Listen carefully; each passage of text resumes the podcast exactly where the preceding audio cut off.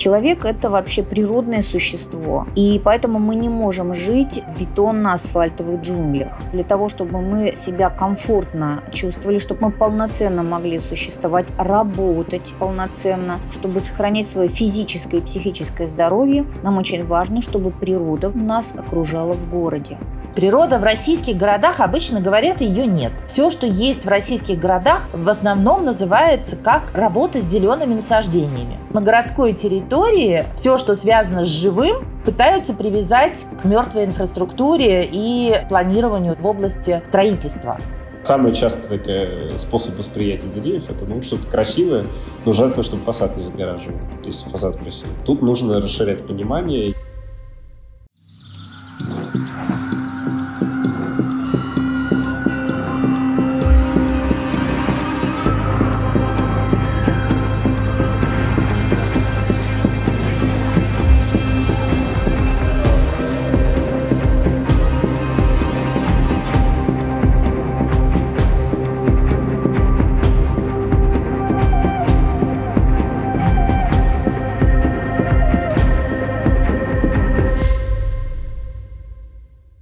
Привет! Вы слушаете подкаст «После завтра» проект лесной студии. Меня зовут Ангелина Давыдова, я экологическая журналистка, автор и ведущая этого сезона подкаста.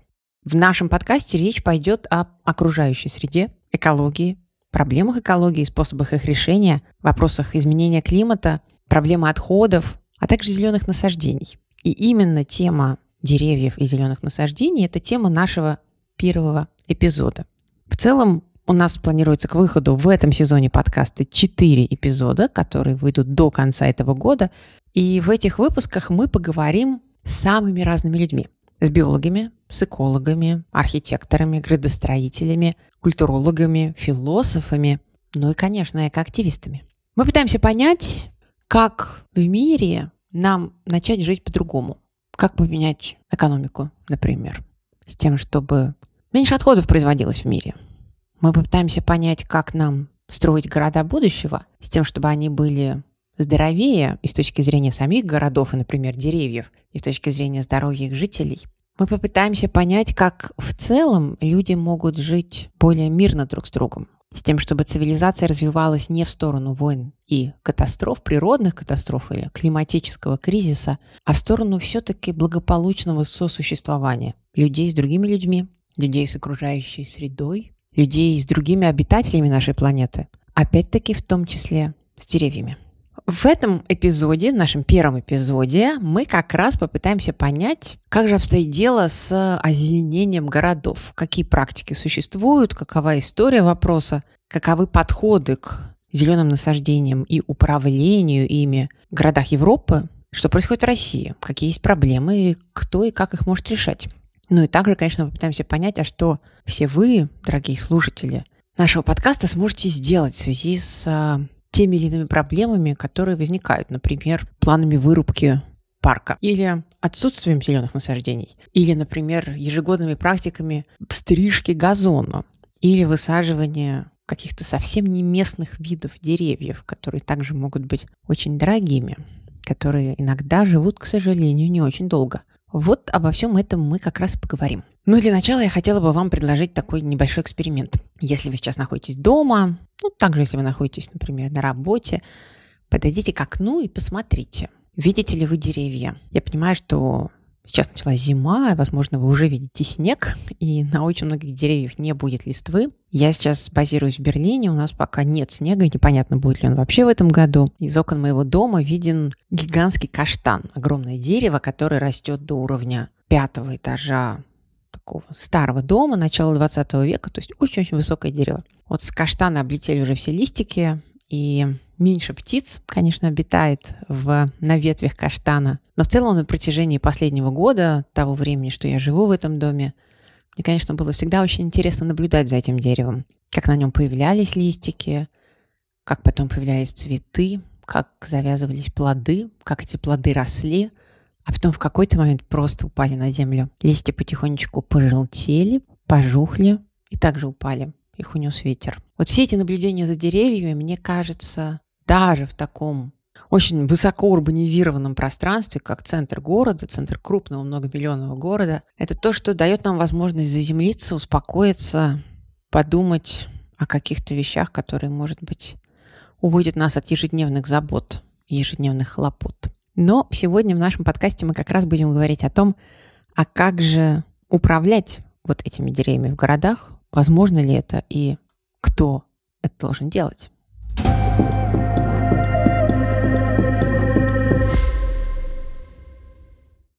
Многие привыкли смотреть на цветы и деревья как на часть городского пейзажа. Они дороги нам настолько, что для защиты зеленых зон, защиты парков, защиты других зеленых насаждений на улицы российских городов выходят реальные протесты. И многие десятки, даже сотни и тысячи людей выходят на демонстрации, протестные акции, связанные, например, с парками. До сих пор, даже сейчас, даже в условиях войны в Украине, мы видим удивительным образом, что в России продолжаются экологические протесты, и для очень многих из них причина как раз планы вырубки зеленых насаждений, планы вырубки парков.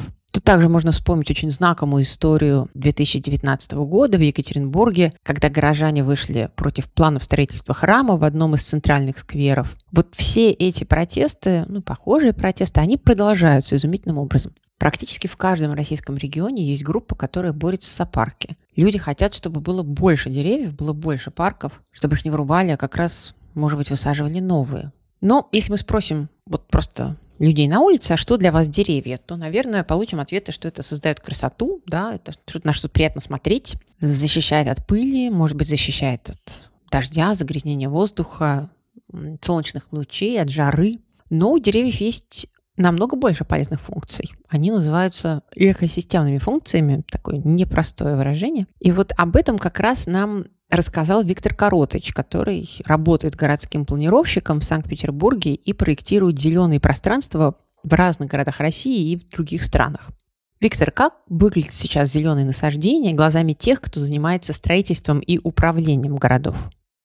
За все современное понимание говорить не могу, но мы обычно, общаясь с заказчиками, говорим, что, ну вот смотрите, для начала э, вам бы надо понять, что деревья — это не только про красоту. Тут нужно расширять понимание, и чаще всего речь идет о том, что это охлаждение. В американской практике, например, все любят в деньги переводить, может быть, правильно делают. То есть они всегда говорят, сколько денег бюджета, и не только бюджета, городские деревья, например, могут сэкономить такому-то городу на затратах, переводя это в затраты на охлаждение. То есть вот так вы будете платить э, за энергию, которую вы тратите на кондиционирование, а так вы, соответственно, сэкономите эти средства. То есть деревья охлаждают город. Деревья помогают э, регулировать сток дождевой. То есть мы снижаем нагрузку на ливневую канализацию, соответственно, мы снижаем нагрузку на честные, в конце концов. Любят еще считать, например, сэкономленные деньги в системе здравоохранения. То есть тут такой комплексная польза. С одной стороны, это и про чистый воздух, да, и про такую среду, в которой хочется находиться, Соответственно, это стимулирование более здорового образа жизни, Соответственно, меньше проблем с ожирением, меньше проблем с э, легочными заболеваниями. Ну и тоже охлаждение, оно тоже в конце концов влияет на здоровье, потому что если, если мы работаем с районом, где живет много пожилых сердечников, да, то для них э, жара может сказаться ну, там, очень-очень печально. Можно, на самом деле, этот список перечислять, то есть он не закрытый. Я просто сейчас перечислил то, что лежит на поверхности. Вообще очень много картинок, если вы только загуглите, там Tree Benefits в любом поисковике, он найдет вам множество красивых картинок на этот счет. Да, у деревьев очень много полезных свойств видимых и невидимых, ощущаемых и неощущаемых. Вот мы с коллегами подобрали целую такую статистику всех полезных функций деревьев, различных публикаций в научных журналах последнего времени. И здесь, конечно, очень много статистики о том, как деревья помогают очищать воздух, поглощают вредные выбросы, да, поглощают парниковые газы, те самые, которые глобальный климатический кризис создают. Деревья являются домом для птиц и насекомых, вот тоже можно понаблюдать, сколько белок, различных скворцов, воробьев, может быть, божьих коровок вы можете обнаружить на ветвях деревьев. Деревья помогают нам, людям. Они снижают риски сердечных заболеваний, инсультов, астмы, очень многих других заболеваний. И уменьшают количество стресса. Даже есть статистика, что если как бы от очень многих сложных психологических состояний, в общем-то, врачи рекомендуют прогулки в парках или просто общение с деревьями. Деревья играют большую роль для городского климата. Они могут понижать температуру воздуха в случае жары, они могут поглощать избыточную влагу и выделять ее тогда, когда она необходима. Они могут снижать потребность в кондиционировании зданий, например, да, если высадить вокруг здания, таким образом экономить электроэнергию. А многие эти цифры, многие эти полезные свойства деревьев известны еще с середины 20 века, в том числе подобные исследования происходили и в Советском Союзе. И тогда уже ландшафтные архитекторы пытались задумываться о том, как же надо высаживать деревья в городах с тем, чтобы все они связывались в какую-то сеть. Да, может быть, зеленые каркасы, да, как сейчас говорят, или зеленая инфраструктура. И вот интересный пример – это город Пермь. И там как раз живет одна из наших эксперток, Елена Плешкова. Она возглавляет фонд культурного и природного наследия «Обвинская роза». И вот этот фонд пытается вернуть природу в города, в том числе в Пермь. Зеленые насаждения, они выполняли функции определенные, инженерные функции. То есть это защита от загрязнения, например, с улиц, от автомобилей. Это перенос воздушных масс, значит, например, от реки в центр города, как у нас Комсомольский проспект, например, или Липовая э, вообще работает вот в этом направлении. Это обязательный элемент озеленения всех дорог, где рядом находятся пешеходные тротуары. То есть обязательно зеленая живая изгородь, которая дает эффект рассеивания от автомобилей, потому что сейчас автомобили – это основной источник так называемой мелкодисперсной пыли, ПМ-частиц, о которых ну, в последние особенно 20 лет очень активно говорят ученые, медики. Они бьют тревогу, потому что вот эти ПМ-частицы, они являются ну, одним из самых серьезных вообще акторов по заболеваемости онкологии и сердечно-сосудистыми заболеваниями.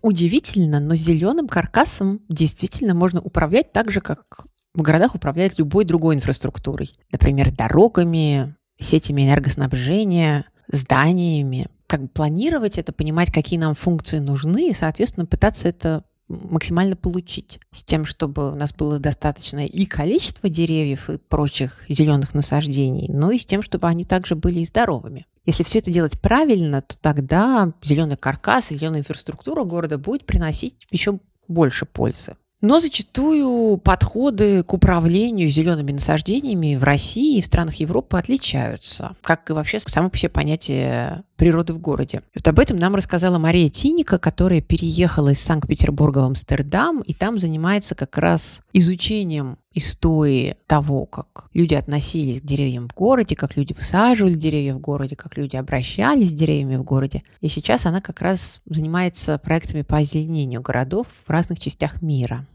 Те, кто переехал из России или из Украины в Амстердам, да, они, значит, говорят, что хорошего, что плохого в этом городе. И вот девушка говорит о том, что, слушайте, вот что здесь точно плохо, это то, что вы здесь не увидите природы, говорит она. Потому что у них вообще в этом Амстердаме и в Нидерландах вообще какое-то странное понимание природы, не такое, как у нас. И вообще у них нормальной природы нет говорит она. И ты как бы слушаешь это, думаешь, ну как же так? Я-то же знаю, что здесь не просто есть эта природа, а она, в общем-то, под большим количеством, скажем так, законодательных, регулирующих законов. Вот в этом есть все, э, как раз вот, скажем, в этом нюансе есть ответ. Дело в том, что природа в принципе, здесь, в городах европейских, воспринимается как совокупность, как некая система определенных связей. Как в флоре так и в фауне. В отличие от России, здесь нет никаких жестких вертикалей. Здесь есть, конечно, законы, связанные с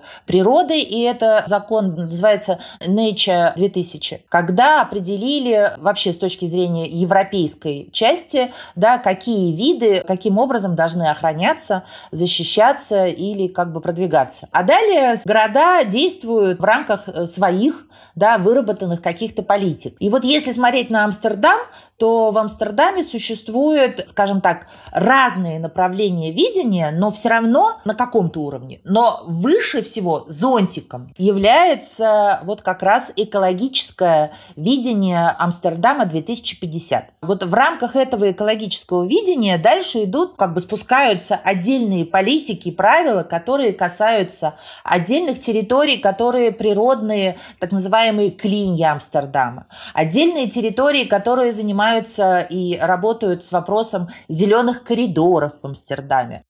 Очень важное понятие для озеленителей ну, не только для озеленителей, конечно, для всех нас, жителей крупных городов, это понятие биотопа. Биотоп – это участок земной поверхности с однотипными условиями среды, рельефом, почвой, климатом. Биотоп – это также и густонаселенный район города. Там, можно сказать, есть какая-то природная составляющая, даже если там не очень мало видов. Но, тем не менее, сейчас во многих европейских городах существуют попытки создавать и более природоподобные или лесоподобные структуры. Например, оставляя в части города городской лес, или городскую особо охраняемую природную территорию, или создавая какие-то совсем маленькие компактные зеленые территории. Там, где природа будет развиваться по своим правилам, человек не очень вмешивается в ход развития событий. Такой подход начинают использовать разные страны, и вот об этом нам как раз сейчас расскажет Виктор Коротыч.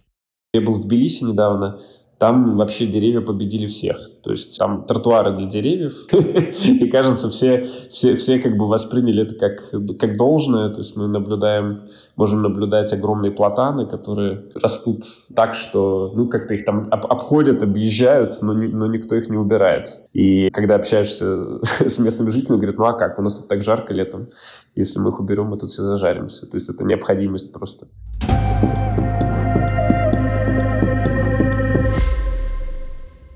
Вы слушаете подкаст «Послезавтра», проект лесной студии. Сегодня мы говорим про зеленые насаждения в городах. Какова их ценность, как мы можем управлять зелеными насаждениями, зеленым каркасом, зеленой инфраструктурой, в чем главная проблема с озеленением российских городов, кто должен этим заниматься и что может сделать каждый из нас.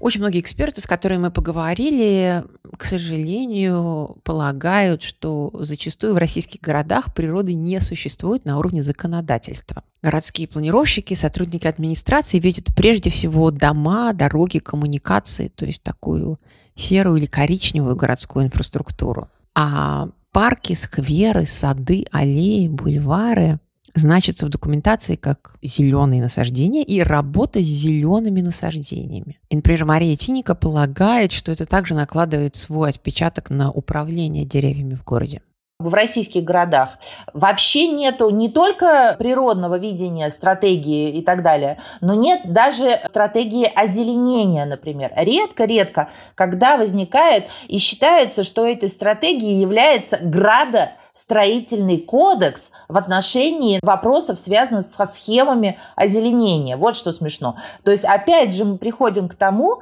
что на городской территории все, что связано с живым, пытаются привязать к мертвой инфраструктуре и к планированию да, в области строительства. Ну, например, это так называемые лесопарки. То есть лесопарк, например, да, то есть он и под, находится под управлением комитета по благоустройству, а при этом, по сути своей, это является лесной территорией, в которой проложили большое, ну, до 30% дорожек, и он стал лесопарком. И получается, что все принципы, которые они используют для территорий городских, они используют, по сути, лесной территории но которая приводит, естественно, к полной деградации и уничтожению вообще любого упоминания и понимания леса.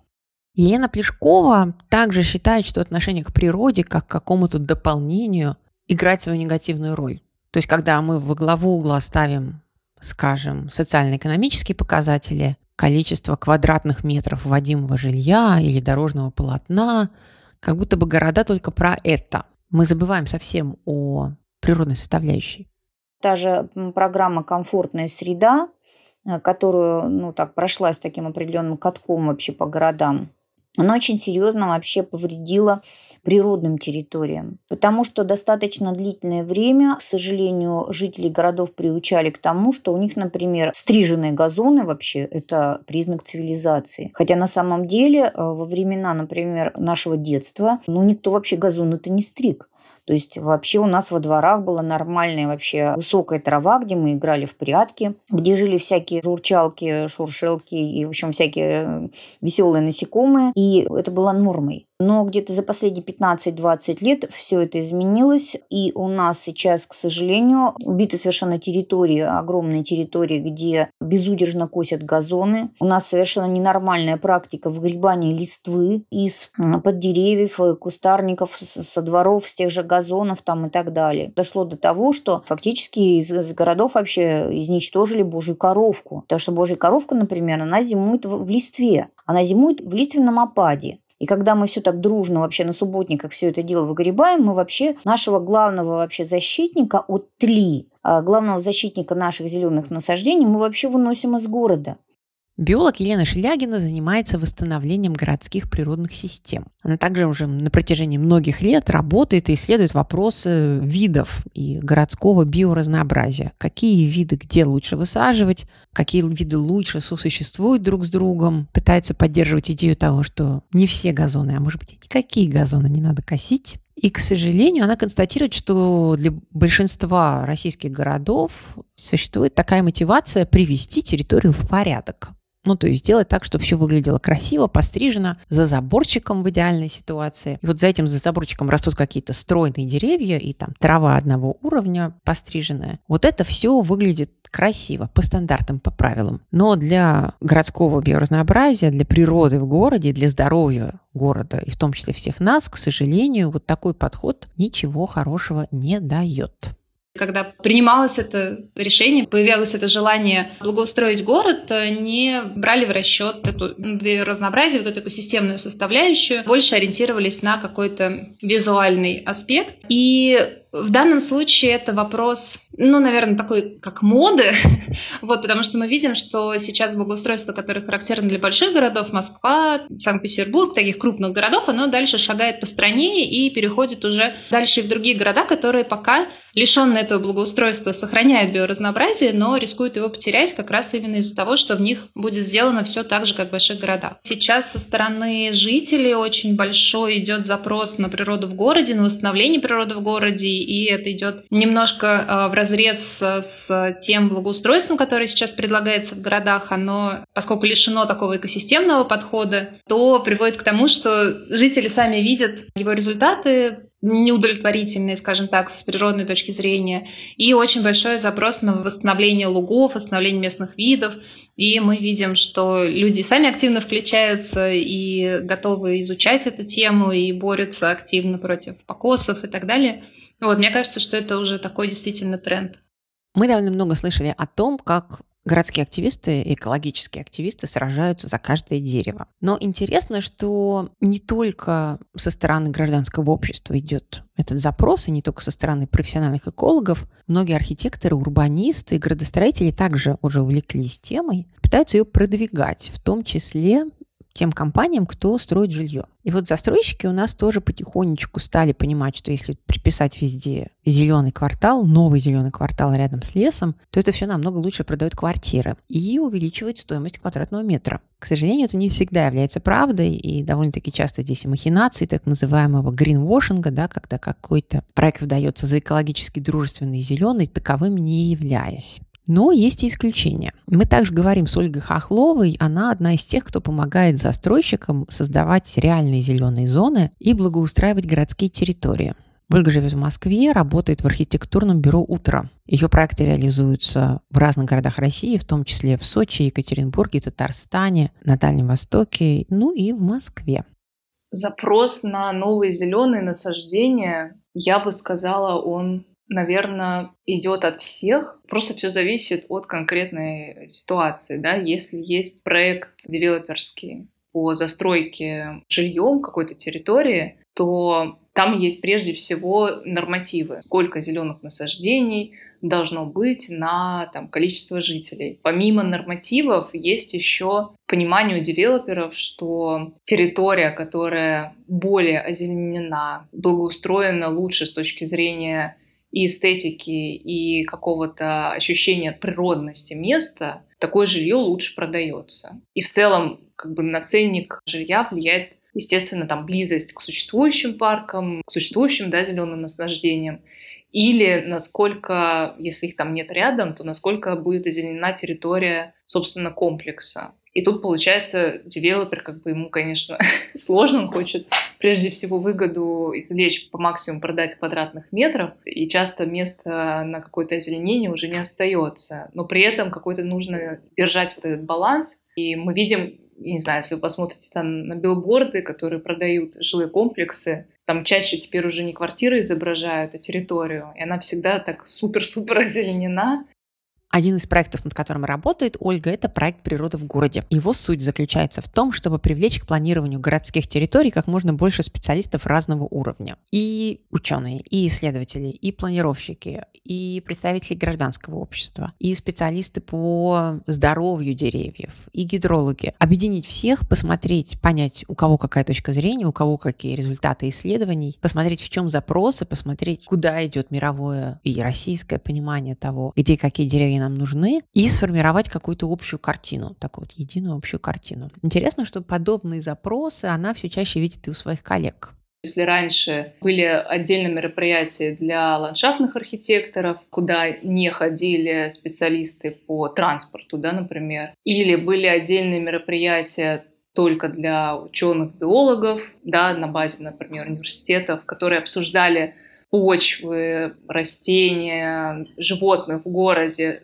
но там не было тех же урбанистов или архитекторов, которые работают с городом, то сейчас такой диалог постепенно появляется. Мы сами несколько лет назад начали активно общаться с учеными, как вот я сказала, с теми же с почвоведами и с э, орнитологами, то есть с узкоспециализированными специалистами, которые занимаются как бы отдельными элементами да, городской экосистемы. И оказалось, что их знания очень нужны нам, а они жаждут понимать, как же работает архитектор или там девелопер да, с городом. Потому что раньше мы никак вообще не пересекались. И вот это, мне кажется, сейчас такая важная смена происходит, которая, я думаю, даст какие-то хорошие результаты в будущем.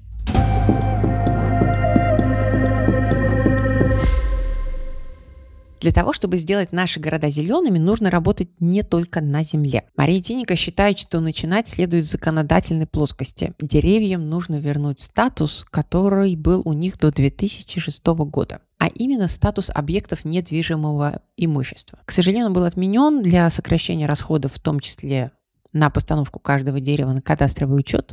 Но именно этот вопрос возвращения прав деревьям возвращение юридического статуса каждому дереву, Мария считает очень важным. Нужно изменить эту парадигму, которая, к сожалению, расплазлась как раковая опухоль по всей России, и перестать думать о территории, а начать думать об объектах, прийти к объекту, к дереву. Также этим объектом, в принципе, может стать биотоп, может стать растительное сообщество, то или иное. И это тоже будет, ну вот как бы объект, который должен быть определенным образом закадастрирован и обозначен. У нас сейчас деление идет так. У нас есть территория, да, там парка, на котором что-то растет. У нас есть улица, на которой есть что-то и так далее. Так у нас будет, например, зеленые коридоры, где у нас будет просчитано, что ну, там на том или ином зеленом коридоре находится, например, там 150 деревьев. Они такие-то и такие-то. Площадь кроны, которую они дают, да, такая-то. Почему надо начинать с деревьев, как мне кажется, да, потому что это наиболее долго с точки зрения жизни. И многие из них и появились раньше нас. И мы умрем, а они останутся. Мария Тиника также обращает внимание, что зачастую общими категориями мыслят не только чиновники, но и, например, даже активисты, которые могут не замечать отдельных деревьев, когда спасают большие зеленые зоны. Пример, который приводит Мария, это история удельного парка в Санкт-Петербурге, где в целях благоустройства и новой исторической концепции решили вырубить 3000 деревьев из 120 тысяч. Много это или мало? Надо или не надо? И вот как бы, например, один из защитников говорит, слушайте, но мне вот это не мало, не много. Если это надо, то почему нет? И ты должен думать, как вот с этим... То есть для них, если они считают, что, например, в парке 120 тысяч деревьев, то 3 тысячи это как, ну, просто вот мы даже не заметим наверное, думает она. И это вот такое мнение, вот такое отношение, оно, к сожалению, очень распространено именно среди тех, кто занимается защитой той или иной территории. В самом начале нашего эпизода мы говорили о том, как много экологических компаний, низовых экологических инициатив до сих пор происходит в России, в самых разных регионах. Какой большой процент этих инициатив связан как раз с зелеными зонами и парками. Елена Плешкова как раз думает, что активность жителей важна, и активность жителей может поменять ситуацию. Но при этом она должна быть осмысленной, с тем, чтобы люди понимали, чего они хотят на самом деле. Иначе ситуации можно только навредить когда, например, предлагается проголосовать на разных агрегаторах за благоустройство, и когда люди счастливо, значит, голосуют, что давайте там лес благоустроим, они таким образом действуют как разрушители. И они должны понимать, к чему это все приведет. Запрос на благоустройство со стороны жителей в адрес органов власти должен быть совершенно другим. То есть люди должны понимать, а для этого их очень ну, важно информировать, что именно зеленые насаждения обеспечивают здоровье физическое и психологическое для жителей города. Вообще мы сейчас в городе такой большой проект развернули. Он называется «Я живу в долине, я живу у леса». В рамках этого проекта мы начали целую серию таких полевых семинаров.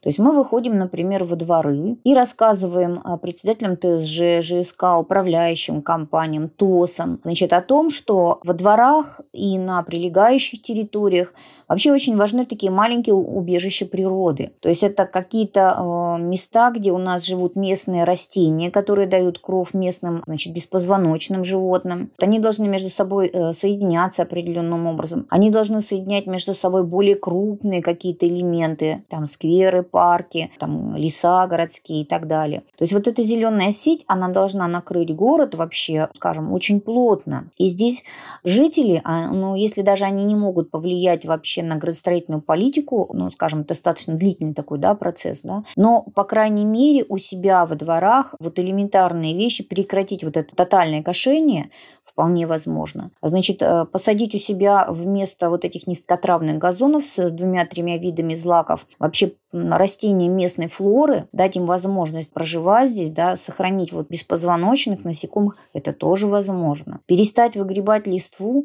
тоже возможно.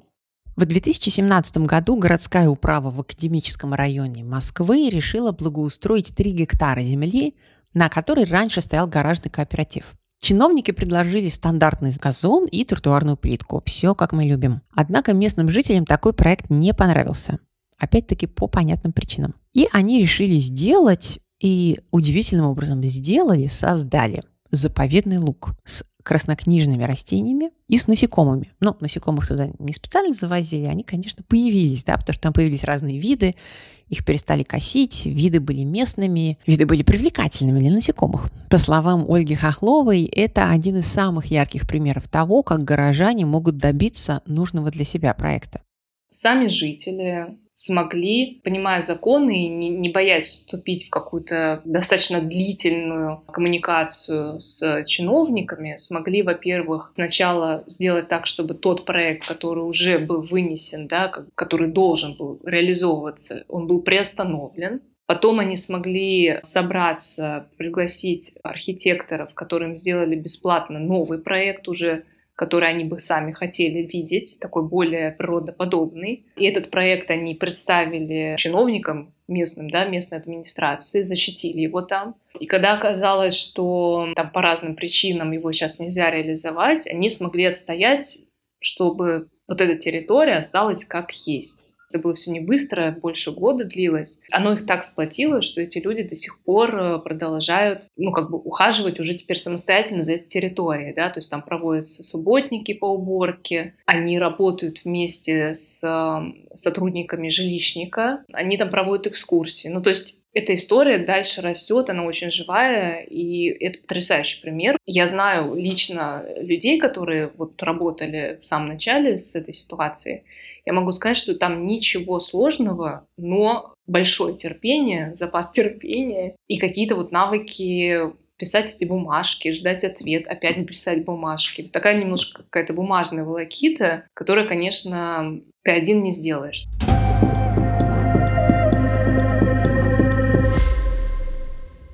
Многие наши эксперты, наши собеседники, с кем мы пообщались в процессе подготовки эпизода, говорят о том, что да, конфликтов много, протестов много, диалога не хватает между жителями и властью, между жителями и застройщиками. Очень часто, когда возникает какое-то недовольство, его пытаются решать либо подавляя его, либо давя на активистов, напрямую, не напрямую угрожая им, возбуждая уголовные дела. Многие экологические активисты даже, к сожалению, оказываются в тюрьме в России. Вы это также все наверняка знаете. Вот с точки зрения Елены Шелягиной и многих других экспертов как раз очень важно развивать диалог и развивать возможности решения конфликтов не силовым способом, а именно возможностью долгих переговоров и выработки совместного видения того, а как должен выглядеть город и какова может быть ситуация с зелеными насаждениями.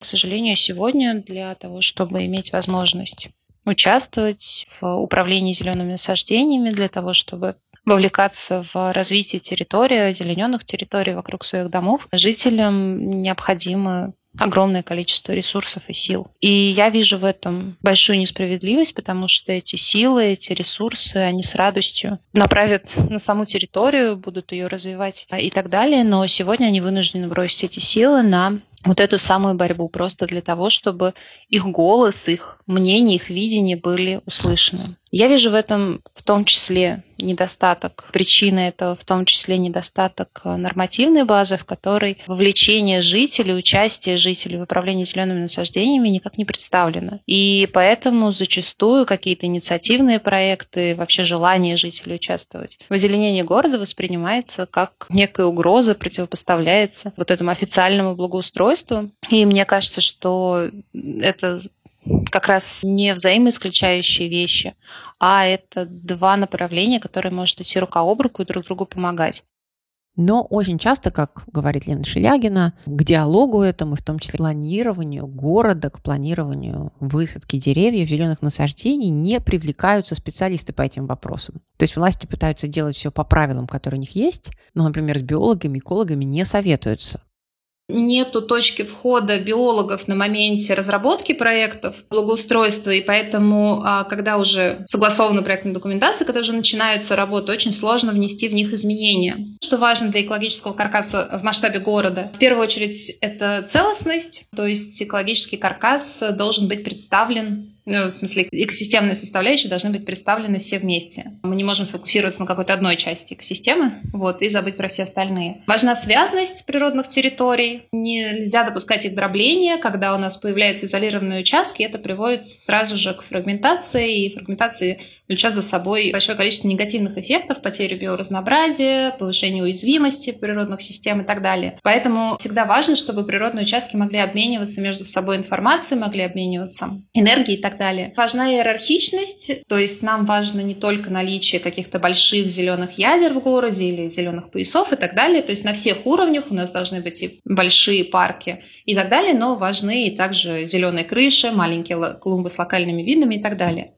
По словам Елены Шелягиной, идеальная команда экспертов, людей, которые хотят сделать свой город более зеленым и выстроить какую-то осмысленную систему управления зелеными насаждениями с тем, чтобы их было и много, и они были здоровыми, и выполняли все те самые экосистемные функции, о которых мы говорили в самом начале. Так вот эта команда, она должна включать разных специалистов. И биологов, и экологов, и юристов, и просто жителей.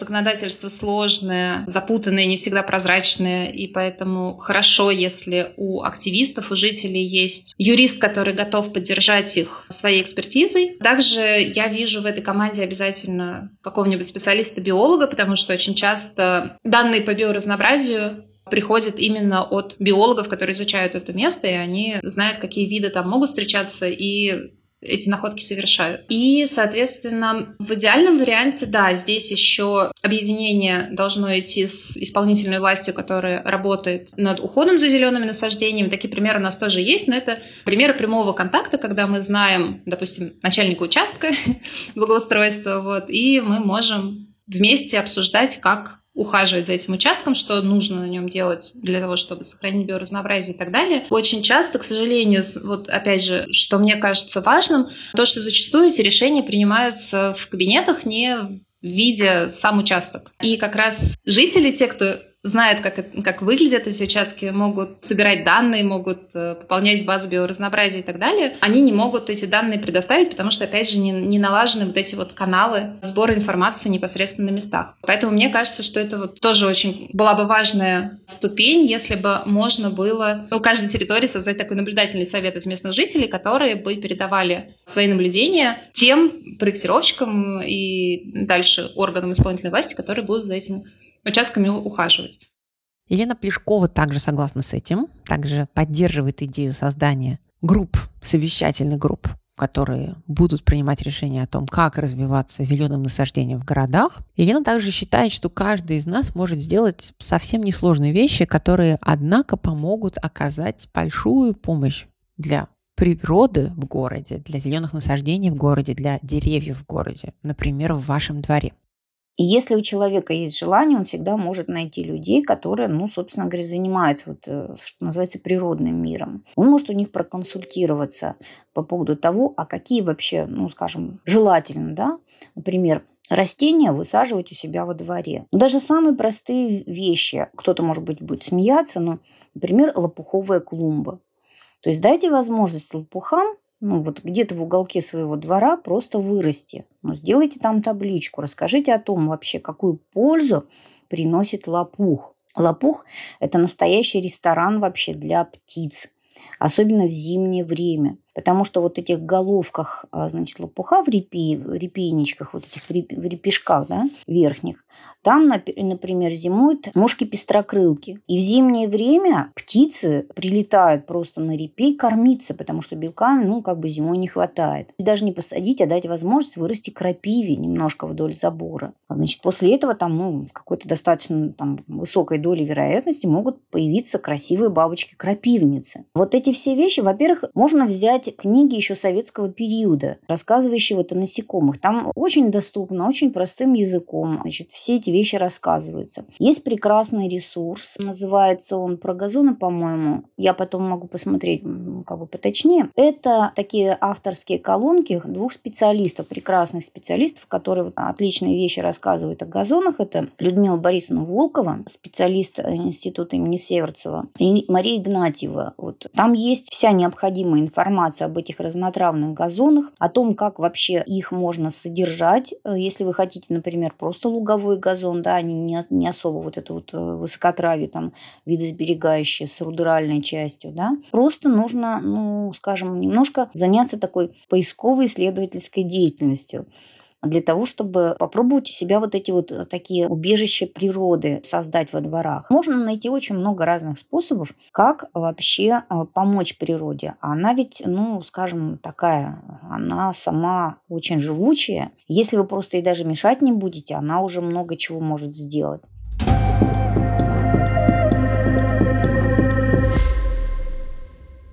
Мы поговорили с целым рядом экспертов сегодня. Заслушали очень много точек зрения из разных российских городов, и не только российских. Наверное, сейчас самое время опять подойти к окну, выйти на балкон или даже выйти во двор и посмотреть на деревья, которые там растут, подумать, каково им.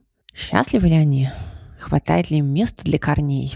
Хватает ли им пространства, чтобы расти? Хватает ли им солнечного света и воды? Как мы можем позаботиться о них? Как мы можем сделать их жизнь лучше для того, чтобы они помогли нам также быть чуточку здоровее, сильнее и счастливее? Я хочу поделиться недавним опытом. Две недели назад буквально я была в Вене, и мы с коллегами ездили смотреть новый экологически дружественный район. Такой модельный район, который появился на юго-востоке города. Район называется Зейштадт, что переводится как озерный город. Озера ну, природного в районе нет, там есть пруд, который, однако, был создан из грунтовых вод, то есть туда была грунтовая вода закачана. Этот пруд был создан для того, чтобы создать центр нового района, то есть то место, вокруг которого собирались все бы люди. И сейчас центр района в понимании, скажем так, австрийских и международных градостроителей это не площадь, это не торговый центр, например, а это пруд, вокруг которого можно самые разные активности делать и устраивать. Там и детская площадка есть, и место, где можно с грилем прийти, и место, где можно спортом позаниматься. То есть такой пруд как центр. Так вот, кроме пруда, в этом, как я сказала, модельном районе, почему модельный? Потому что там пытаются использовать и какие-то системные вещи, и какие-то разовые, точечные вещи. Скажем, есть дом, который анализирует энергопотребление всего района и пытается прогнозировать, где, когда, сколько энергии потребуется, и перераспределять эту энергию таким образом, чтобы минимально брать из сети и, соответственно, максимально отдавать в сеть обратно. Да? То есть там генерировать свою энергию и меньше тратить на электричество, на отопление. Вот такой умный дом, который принимает решения за весь район. Или второй пример – это использование тепловых насосов для отопления. Это сейчас, конечно, совсем большая важная история для многих европейских городов, которые пытаются снизить использование ископаемого топлива, в том числе природного газа для отопления. А также системы, построенные на основе геотермальной энергии, которые, в свою очередь, поддерживают работу тепловых насосов. Вот такие примеры тоже есть. И еще один из примеров как раз в этом новом районе, это так называемая улица Губка. Вообще вот понятие улиц губок или городов губок сейчас становится очень важным. Там идея заключается в том, что мы, с одной стороны, максимально пытаемся копировать какие-то природные механизмы впитывания влаги и выделения влаги, когда это необходимо. Но конкретно на городском уровне, на уровне одной улицы, это может решать также несколько других задач. Например, мы часто видим, что у деревьев, которые растут в городе, нет достаточного пространства для распространения своих корней. Ну, как вы, наверное, также замечаете, многие деревья так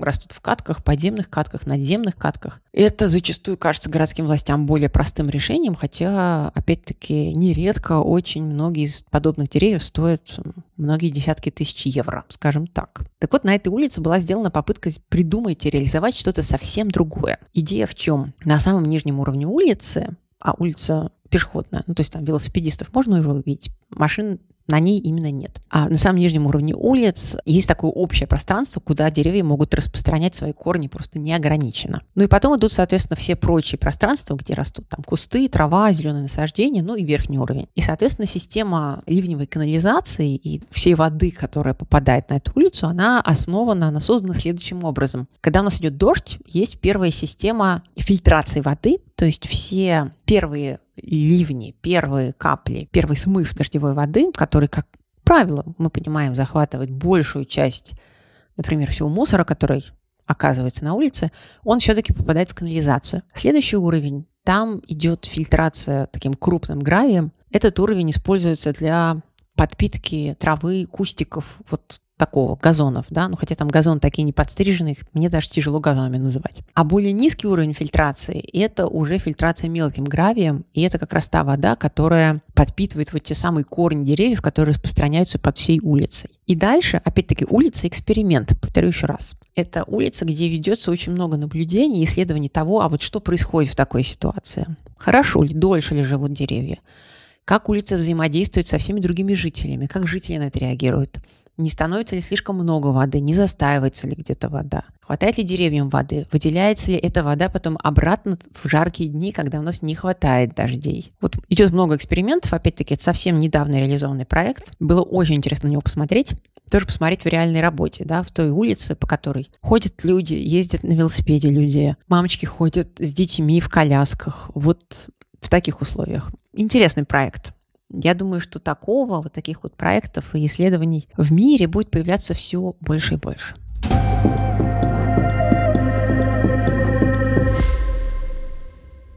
Это был подкаст «Послезавтра», который делает Лесная студия. Подписывайтесь на подкаст там, где вы обычно слушаете подкасты, оставляйте комментарии, предлагайте ваши темы и делитесь проектом с друзьями. Меня зовут Ангелина Давыдова, я автор и ведущая подкаста. Спасибо, что вы сегодня были с нами. До скорых встреч.